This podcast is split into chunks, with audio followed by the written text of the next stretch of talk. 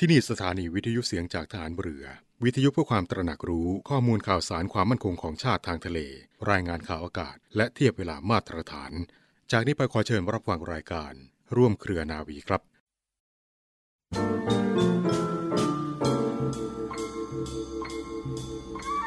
ทุกคนจำเป็นต้องหมั่นใช้ปัญญาพิจารณาการกระทำของตนให้รอบคอบอยู่เสมอ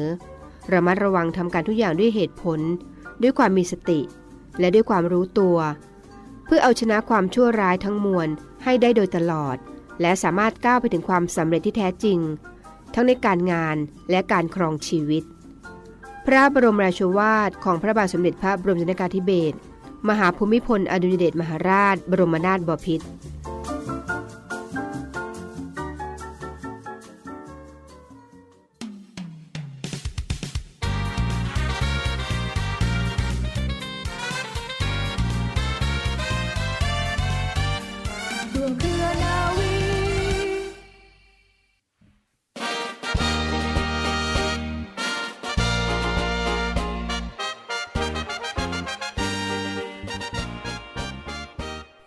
ดีท่านผู้ฟังทุกท่านค่ะ ขอต้อนรับสู่รายการร่วมเครือนาวีค่ะ ออกอากาศทางสถานีวิทยุเสียงจากทหารเรือ สทร 15 สถานี 21 ความถี่ทั่วประเทศ แล้ววันนี้ค่ะเช่นเคยนะคะ เรื่องราวและสาระดีๆ ที่ได้นำมาฝากคุณผู้ฟังกันอย่างเช่นทุกวันค่ะสำหรับวันนี้นะคะ เรื่องเล่าชาวเรือค่ะ จะขอพูดถึงพระราชกรณียกิจ ที่สำคัญนะคะในด้านการเกษตร ของพระบาทสมเด็จพระบรมชนากาธิเบศรมหาภูมิพลอดุลยเดชมหาราช บรมนาถบพิตรค่ะ ซึ่งเป็นพระอัจฉริยภาพของพระองค์ท่านนะคะ ที่ทรงเล็งเห็นถึงความสำคัญ และก็คุณประโยชน์อันมากมายมหาศาลของการปลูกหญ้าแฝกค่ะในปีพุทธศักราช 2534 พระบาทสมเด็จพระบรมชนากาธิเบศรมหาภูมิพลอดุลยเดชมหาราช บรมนาถบพิตร ทรงได้รับเอกสารวิจัยเกี่ยวกับประโยชน์ของหญ้าแฝกในการอนุรักษ์ดินและน้ำของธนาคารโลกค่ะ จึงส่งให้ทดลองปลูกหญ้าแฝกในพื้นที่ศูนย์ศึกษาการพัฒนาห้วยทราย และศูนย์ศึกษาการพัฒนาเขาหินซ้อน ตลอดจนพื้นที่อื่น ๆ พระองค์ได้ทรงพบคุณสมบัติของหญ้าแฝกที่มีรากแข็งแรงอย่างลึกลงไปในดินในแนวดิ่ง และสารกันอย่างแน่นหนา รากของหญ้าแฝกค่ะจะช่วยยึดเกาะดินไม่ให้พังทลายได้ง่าย ป้องกันการกัดเซาะพังทลายของดิน กับตะกอนดินไม่ให้ไหลลงสู่พื้นที่ตอนล่าง ดักกรองวัชพืชและสารพิษต่างๆ จนสารอินทรีย์วัตถุที่ไม่ถูกชะล้างกลายเป็นแร่ธาตุที่ทำให้ดินมีความอุดมสมบูรณ์มากขึ้นค่ะ นอกจากนั้นนะคะยังช่วยดักดิน เศษกิ่งไม้ ใบไม้ที่มากับกระแสน้ำไว้ไม่ให้ไหลไปสู่ลำห้วยค่ะทำให้ดินมีความชุ่มชื้น แล้วก็ยังทิ้งตะกอนดินไว้เป็นการช่วยพอกพูนหน้าดิน และเป็นปุ๋ยให้ผืนป่าได้อีกด้วยจากการทำวิจัยค่ะทำให้ส่งค้นพบแหล่งหญ้าแฝกพันธุ์พื้นเมือง ตามอำเภอและจังหวัดต่างๆ ซึ่งเป็นที่มาของชื่อแฝกแหล่งพันธุ์แม่ห้องสอน แฝกแหล่งพันธุ์แม่ลาน้อย และแฝกแหล่งพันธุ์ ปางมาผ้าเป็นต้นค่ะ นอกจากนี้นะคะยังมีหญ้าแฝกที่ได้รับการน้อมกล้าวน้อมถวายจากต่างประเทศ เช่น แฝกหอมพันธุ์อินเดียจากนิวเดลี ซึ่งกรมพัฒนาที่ดินได้รับพระราชทานไปขยายพันธุ์ และก็นิยมเรียกกันว่าแฝกพันธุ์พระราชทานค่ะและจากการสำรวจนะคะยังพบอีกค่ะว่าหญ้าแฝกมีการกระจายอยู่ทั่วโลกประมาณ 12 ชนิด และสำรวจพบในประเทศไทย 2 ชนิด ได้แก่ กลุ่มพันธุ์หญ้าแฝกลุ่ม ซึ่งก็คือพันธุ์สุราษฎร์ธานี กำแพงเพชรสองศรีลังกา สงขลาสามและพระราชทานเป็นต้นค่ะ และอีกชนิดนะคะก็คือกลุ่มพันธุ์หญ้าแฝกดอนค่ะ ได้แก่พันธุ์ราชบุรี ประจวบคีรีขันธ์ร้อยเอ็ดกำแพงเพชรหนึ่งนครสวรรค์ และเลยเป็นต้นค่ะ ซึ่งจากที่ได้กล่าวไปในข้างต้นนะคะ ก็คือหญ้าแฝกค่ะ เป็นพืชที่มีประโยชน์มากมายเลยนะคะ การใช้ประโยชน์จากหญ้าแฝกค่ะ ก็ได้แก่ 1. การปลูกเป็นแถว ตามระดับขวางความลาดชัน เพื่อชะลอความเร็วของน้ำและดักตะกอนดิน ส่วนน้ำจะไหลซึมลงไปสู่ดินชั้นล่างได้มากขึ้น เป็นการเพิ่มความชุ่มชื้นในดินส่วนรากหญ้าแฝกจะหยั่งลึกลงไปในดิน อัดถึง 3 เมตรค่ะ ซึ่งสามารถยึดดินป้องกันการพังทลายได้ 2. การปลูกเพื่อแก้ปัญหาการพังทลายของดินเป็นร่องน้ำลึก 3. การปลูกในพื้นที่ที่มีความลาดชัน โดยเฉพาะภาคเหนือและภาคใต้ ให้ปลูกหญ้าแฝกเป็นแนวรั้วบริเวณคันคูขอบเขา หรือริมขั้นบันไดดินด้านนอก โดยควรปลูกเป็นแถวตามแนวขวางความลาดเทในต้นฤดูฝนค่ะ 4. การปลูกเพื่อการอนุรักษ์ความชุ่มชื้นในดิน โดยปลูกแถวหญ้าแฝกนะคะ ขนานไปกับแถวของไม้ผล ปลูกแบบวงกลมรอบไม้ผล และปลูกแบบครึ่งวงกลมหงายรับหน้าฝน ข้อ 5 ค่ะ การปลูกเพื่อป้องกันการเสียหายของขั้นบันไดดิน หรือคันคูรับน้ำรอบเขา 6. ค่ะ การปลูกเพื่อป้องกันตะกอนดินทับถม ลงสู่คลองส่งน้ำคลองระบายน้ำ และอ่างเก็บน้ำในไร่นาตลอดจนปลูกรอบสระหรือปลูกเป็นแถวขนานไปกับแม่น้ำลำคลองเพื่อกรองตะกอนดินก็ได้ค่ะ 7. การปลูกเพื่อฟื้นฟูที่ดินเสื่อมโทรม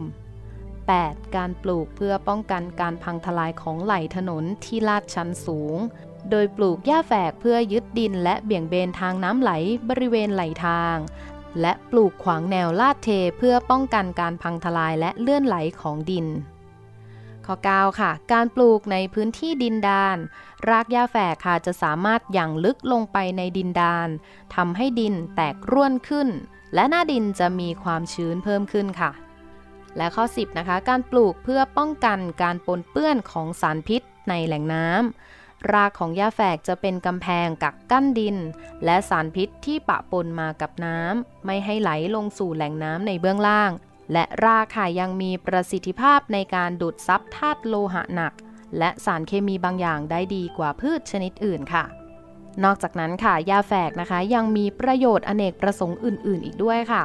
ก็ได้แก่นะคะ ข้อ 1 ปลูกหญ้าแฝกบนคันนา เพื่อให้คันนาคงสภาพอยู่ได้นาน 2. ปลูกหญ้าแฝกเพื่อใช้ประโยชน์มุงหลังคาค่ะ ตับหลังคาที่ทำจากหญ้าแฝกนะคะ จะสามารถผลิตจำหน่ายได้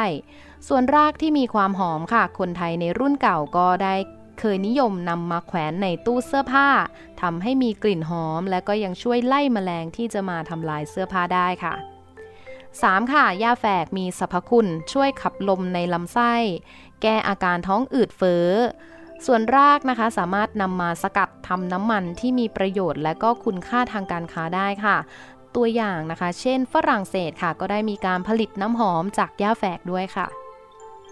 พระองค์ท่านนะคะทรงมีพระราชดำริให้หน่วยงานต่างๆ ค่ะดำเนินการศึกษาทดลองเกี่ยวกับหญ้าแฝกค่ะ ซึ่งจากการทดลองศึกษานะคะ ก็มีใจความสรุปได้ค่ะว่าหญ้าแฝกนะคะ เป็นพืชที่มีระบบรากลึก แผ่กระจายลงไปในดินตรงๆ เป็นแผงเหมือนกำแพง ช่วยกรองตะกอนดินและรักษาหน้าดินได้ดีค่ะ จึงควรนำมาศึกษาทดลองปลูก ให้ทดลองปลูกหญ้าแฝกเพื่อป้องกันการพังทลายของดินในพื้นที่ศูนย์ศึกษาการพัฒนา และพื้นที่อื่น ๆ ที่เหมาะสม นอกจากนั้นค่ะการดำเนินการทดลองการปลูกหญ้าแฝกนะคะ ก็ให้พิจารณาลักษณะของภูมิประเทศค่ะ ซึ่งแบ่งตามลักษณะของพื้นที่ได้ดังนี้นะคะ การปลูกหญ้าแฝกบนพื้นที่ภูเขาค่ะ ให้ปลูกตามแนวขวางของความลาดชัน และในร่องน้ำของภูเขา พื่อป้องกันการพังทลายของหน้าดิน และช่วยเก็บความชื้นในดินไว้ค่ะ การปลูกหญ้าแฝกบนพื้นที่ราบนะคะ ให้ดำเนินการในลักษณะของการปลูกโดยรอบแปลงค่ะ หรือว่าปลูกลงในแปลงเลยนะคะ แปลงละ 1 หรือ 2 แนวค่ะ และสำหรับแปลงพืชไร่ค่ะ ให้ปลูกตามร่องสลับกับพืชไร่ค่ะและการปลูกหญ้าแฝกรอบสระน้ำนะคะ เพื่อป้องกันอ่างเก็บน้ำไม่ให้ตื้นเขินค่ะ อันเนื่องมาจากตะกอนจากการพังทลายของดิน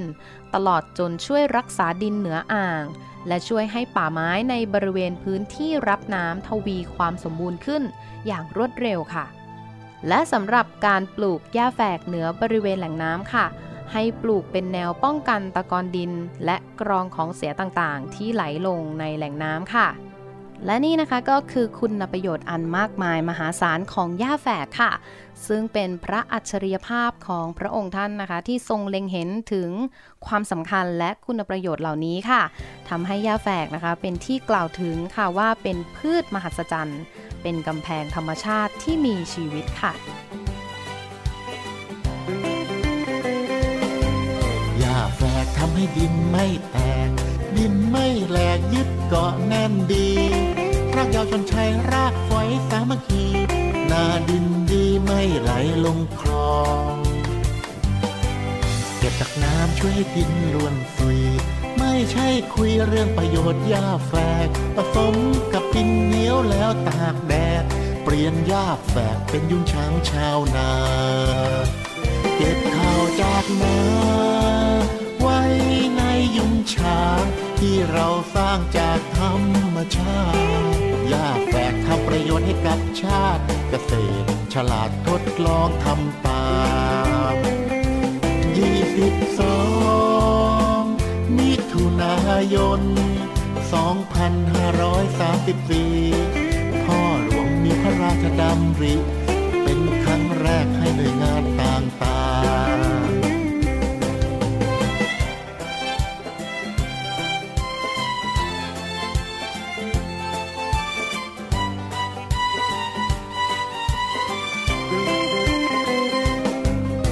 ทดลองการปลูกหญ้าแฝก มีความแปลกในการป้องกัน ช่วยยึดเกาะไม่ให้ดินพัง เสริมพลังดินไม่พังทลายปลูกบนเขาก็ขึ้นได้ง่าย เกษตรสบายเพราะรู้วิธีพ่อหลวงต้องมีสายพระเนตรยาวไกล เพื่อคนไทยอยู่ดีกินดี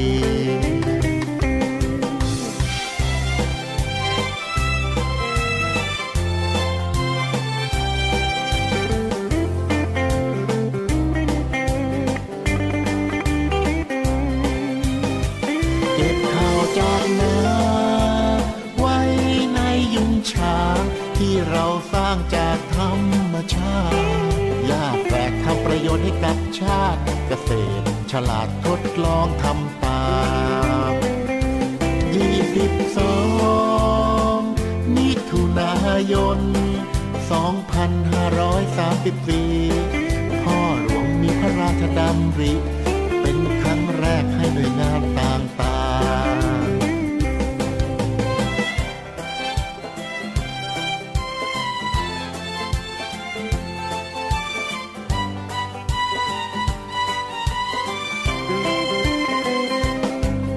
าทดลองการปลูกหญ้าแฝก มีความแปลกในการป้องกัน ช่วยยึดเกาะไม่ให้ดินพัง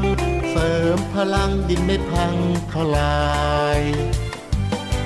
ปลูกบนเขาก็ขึ้นได้ง่ายเกษตรสบายเพราะรู้วิธี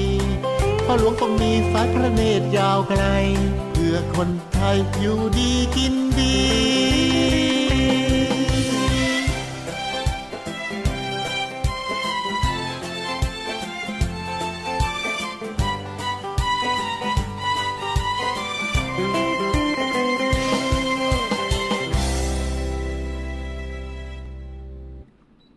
และมากันที่อีกหนึ่งเรื่องราวข่าวสารจากกองทัพเรือในรอบรั้วนาวี รับฟังผ่านทางสถานีวิทยุเสียงจากทหารเรือ สทร 15 สถานี 21 ความถี่ทั่วประเทศไทย และช่องทางของเว็บไซต์ www.voiceofnavy.com เสียงจากทหารเรือพอดแคสต์และ Spotify ค่ะ เรื่องราวข่าวสารความเคลื่อนไหวมาฝากคุณฟังกันเป็นประจำทุกวันนะคะช่วง 12 นาฬิกาโดยประมาณแบบนี้ กับรายการร่วมเครือนาวี วันนี้ขออนุญาตหยิบยกเอาความเคลื่อนไหวจากกองทัพเรือมาฝากทุกท่านกันอย่างต่อเนื่องนะคะ แน่นอนค่ะเป็นเรื่องราวของโควิด -19 คุณฟังคะเรื่องราวของโควิด -19 ที่เรายังคงต้องไม่ประมาทกาดไม่ตกระมัดระวังโรคภัยไข้เจ็บกันนะ ช่วงนี้เป็นอีกหนึ่งความห่วงใยที่ดูแลกันไปตลอดทั้งรายการนี้ค่ะ ในส่วนของกองทัพเรือได้เตรียมความพร้อมรับทหารใหม่ เมื่อสัปดาห์ที่ผ่านมาฟังคะทหารใหม่ในส่วนของหน่วยบัญชาการนาวิกโยธินกองทัพเรือ เขามีการเข้มงวดคัดกรองหน่วยฝึกทหารใหม่ เปิดพลัดที่ 1 รุ่นปี 2564 เป็นที่เรียบร้อยแล้วค่ะ แน่นอนว่ายังคงต้องเน้นย้ำถึงมาตรการป้องกันโควิด -19 ป้องกันคลัสเตอร์ใหม่ที่อาจจะเกิดขึ้นได้ ถ้ามีการรวมตัวกันเป็นจำนวนมากค่ะ ในส่วนของกองทัพเรือได้เตรียมพร้อมในการรับทหารใหม่ในการฝึกทรอล็อกดาวน์อย่างเข้มงวดนะคะคัดกรองหน่วยฝึกทหารใหม่ผลัดที่ 1 ประจำปี 2564 ค่ะ มีการมาตรการป้องกันการแพร่ระบาดกันอย่างเคร่งครัด ป้องกันการเกิดคลัสเตอร์ใหม่ในพื้นที่สัตหีบค่ะสัปดาห์ที่ผ่านมาฟังค่ะเขามีการซักซ้อมการปฏิบัติในการรายงานตัวของทหารใหม่นะผลัดที่ 1 ประจำปี 2564 ซึ่งเข้าประจำการเมื่อวันที่ 1 กรกฎาคมที่ผ่านมา โดยมีการเว้นทำเสมือนวันจริงอย่างเต็มรูปแบบนะคะและมีการเน้นมาตรการล็อกดาวน์มีการป้องกันการแพร่ระบาดอย่างเคร่งครัดค่ะเรียกได้ว่าอุ่นใจได้อย่างแน่นอนนะในส่วนของคุณพ่อคุณแม่ผู้ปกครองที่มีน้องๆเข้ามาฝึกเป็นทหารใหม่ ผลัดที่ 1 รุ่นปี 2564 นี้ ฐานเรือเขาดูแลกันอย่างใกล้ชิดเลยทีเดียว ไม่ว่าจะเป็นเตรียมความพร้อมภายใต้การกำกับดูแล ทีมคุณหมอนะกรมแพทย์ฐานเรือ มีการจัดเตรียมทีมแพทย์ที่อาคารเรียนหมายเลข 8 ศูนย์การฝึกโดยบัญชาการนาวิกโยธินอำเภอสัตหีบ จังหวัดชลบุรีค่ะ ซึ่งศูนย์ต่างๆ เขาก็มีการตั้งเป็นจุดลงทะเบียน เพื่อป้องกันการแพร่ระบาดโควิด -19 ด้วยนะคะ แบ่งเป็นจุดต่างๆ กว่า 3 จุดหลักด้วยกันนะเป็นสถานีที่คอยคัดกรอง โรคภัยไข้เจ็บ คัดกรองโควิด -19 ก่อนที่จะมารายงานตัวเข้าประจำการในทหารใหม่ในส่วนของฐานเรือผัด 1 รุ่นปี 2564 หน่วยบัญชาการนาวิกโยธินกองทัพเรือค่ะ สถานีต่างๆ นี้มีสถานีใดบ้างฟังคะในส่วนของ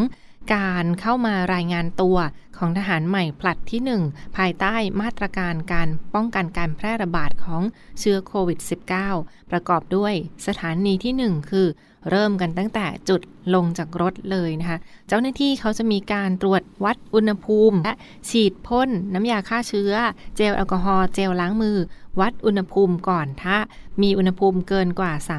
37.5 ก็จะให้ไปพักคอยอย่างน้อย 10 นาที แล้วจึงวัดซ้ำ ก็จะส่งต่อไปยังสถานีต่อไปค่ะ หรือว่าถ้าตรวจพบแล้วอุณหภูมิสูงเกินกว่า 37.5 ก็จะนำไปสอบสวนโรคโดยละเอียดอย่างทันท่วงทีสถานีถัดไปฟังคะเป็นจุดคัดกรองโรคนะคะเป็นจุดคัดกรองโรคที่เขาจะมีเจ้าหน้าที่คอยซักประวัติ การเดินทาง จากพื้นที่เสี่ยงหรือว่าซักประวัติการเดินทางโดยละเอียดของกำลังพลในห่วงเวลาที่ผ่านมา ก่อนจะรายงานตัว เขาก็มีการซักประวัติก่อนนะคะจากนั้นก็จะเป็นการสอบถามประวัติโดยละเอียดจากนั้นค่ะก็จะส่งต่อไปยังสถานีที่3นะเป็นสถานีสุดท้ายที่จะเป็นจุดสอบสวนโรค ทำการซักประวัติโดยละเอียดนะวินิจฉัยกำลังพลที่มีความเสี่ยงสูง เพื่อคัดแยกออกจากกลุ่มทั่วไป ซึ่งถ้ามีความเสี่ยงสูงค่ะ เขาก็จะส่งตัวไปแยกตรวจรายละเอียดนะหรือเป็นการตรวจผ่านโพรงจมูกการ swab test และรอผลตรวจอย่างน้อย 14 วันด้วยกันค่ะ จุดสุดท้ายค่ะ เป็นจุดคัดกรองโรคทั่วไปฟังคะนอกจากโรคโควิด -19 ที่ต้องระวังเป็นพิเศษในช่วงนี้แล้ว ก็มีจุดคัดกรองโรคทั่วไปด้วยเป็นสถานีสุดท้ายที่จะพบได้โรคติดต่อทั่วไปค่ะ ไม่ว่าจะเป็นโรควัณโรค ตับอักเสบโรคประจำตัวหรือว่าท่านใดที่ต้องทานยารักษาโรคประจำตัวเป็นประจำรวมทั้งมีการพบทีมคุณหมอเพื่อให้คำแนะนำและรักษาอย่างต่อเนื่องค่ะ ในดวานนี้ก็เป็นอีกหนึ่งสถานีต่างๆ ที่เห็นได้ชัดเจนค่ะว่าเขามีการเตรียมความพร้อมอย่างเข้มงวดก่อนที่จะเปิดรายงานตัวหรือว่าให้น้องๆทหารใหม่ผลัดที่ 1 รุ่นปี 2564 ในส่วนของหน่วยบัญชาการนาวิกโยธินที่เปิดเข้ารับการรายงานตัวในช่วงนี้มีการคัดกรองโควิด -19 กันอย่างเข้มงวดค่ะ นี่เป็นอีกหนึ่งบรรยากาศความเคลื่อนไหวที่มาฝากทุกท่านกันในช่วงนี้ ช่วงต่อไปรับฟังเรื่องราวดีๆ จากร่วมเครือนาวีกันต่อเลยค่ะ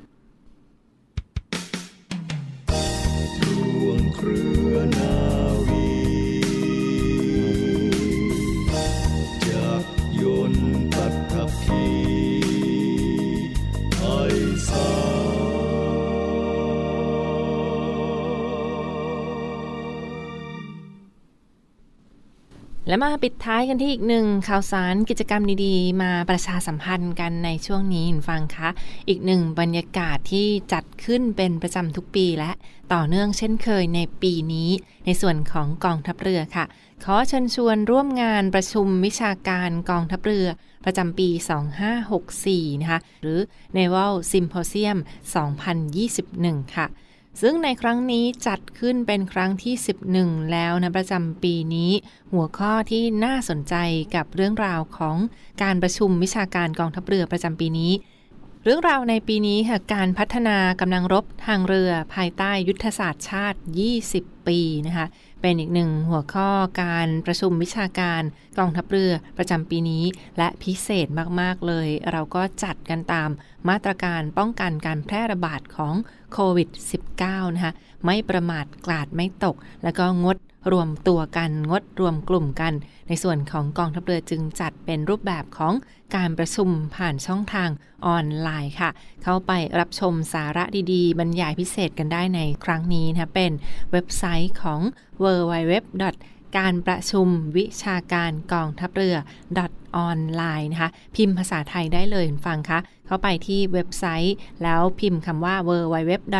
การประชุมวิชาการกองทัพเรือออนไลน์นะคะ รือง่ายๆ ก็ลองคลิกเข้าไปกันได้ค่ะที่ Facebook Fanpage ของกรมยุทธศึกษาฐานเรือกำหนดจัดการประชุมในครั้งนี้ค่ะ วันที่ 8 กรกฎาคมนี้นะคะตรงกับวันพฤหัสบดีนี้ เวลา 9 โมงเช้าถึงบ่าย 3 โมงเย็นนะคะ ก็เป็นการประชุมวิชาการกองทัพเรือประจำปีนี้ ในวันที่ 8 กรกฎาคมนี้ อย่างไรก็ตามค่ะสำหรับหน่วยงานภาครัฐ ภาคเอกชน และพี่น้องประชาชนที่สนใจ ต้องลงทะเบียนเข้ามาร่วมประชุมในครั้งนี้ หรือว่าลงทะเบียนกันเข้ามาก่อนนะที่เว็บไซต์ของ w w w การประชุมวิชาการกองทัพเรือออนไลน์ค่ะ ซึ่งเขาก็จะมีหัวข้อที่น่าสนใจเรื่องราวต่างๆ มา แลกเปลี่ยนเป็นเวทีดีๆ ที่มาแลกเปลี่ยนมุมมองดีๆ ความสร้างสรรค์ดีๆ กับการพัฒนาหน่วยงานความมั่นคงของชาติทางทะเลกันอย่างต่อเนื่องนะคะ ลองเข้าไปลงทะเบียนกันได้ที่เว็บไซต์ของการประชุมวิชาการกองทัพเรือออนไลน์ค่ะ เปิดลงทะเบียนแล้วตั้งแต่บัดนี้นะและมีบรรยากาศจริงในวันที่ 8 กรกฎาคมนี้ ตั้งแต่ 9 โมงเช้าเป็นต้นไปนะคะ มีเรื่องราวดีๆ มีเสวนาพิเศษจากผู้รับเชิญแขกรับเชิญพิเศษต่างๆ หลายท่านเลยทีเดียวที่จะมาแลกเปลี่ยนมุมมองดีๆ เกี่ยวกับการพัฒนาความมั่นคงของชาติทางทะเลต่อไปค่ะติดตามเรื่องราวดีๆ ได้เช่นเดียวกันฟังคำบทบรรยายพิเศษหรือว่าเสวนาพิเศษที่จัดขึ้นมาในครั้งนี้นะคะ ในหัวข้อเรื่องราวที่น่าสนใจไม่ว่าจะเป็นประเด็นเรื่องสภาวะแวดล้อม ความมั่นคงทางทะเลในภูมิภาคอาเซียน และแนวคิดเสรีนิยม บรรยายโดยศาสตราจารย์ ดร สุรชาติบำรุงสุขค่ะ รวมทั้งหัวข้อเรื่อง non traditional security นะคะหรือว่าความปลอดภัยความมั่นคงของชาติทางทะเล บรรยายโดยท่านศาสตราจารย์ ดรจีออฟเฟรทิลจาก U.S. Naval War College ค่ะ และสุดท้ายค่ะเรื่องราวของกรมยุทธการหันเรือนะคะ บรรยายเรื่องการกำหนดยุทธศาสตร์กองทัพเรือ และการเปลี่ยนแปลงยุทธศาสตร์เป็นกำลังรบ บรรยายโดยพลตรีเอกสิทธิ์วุฒิเผ่าจากกรมยุทธการหันเรือค่ะ และในการนี้ต้องขอขอบคุณผู้ให้การสนับสนุนการจัดงานในครั้งนี้ด้วยฟังคะมันจะเป็นในส่วนของศูนย์อำนวยการรักษาผลประโยชน์ของชาติทางทะเล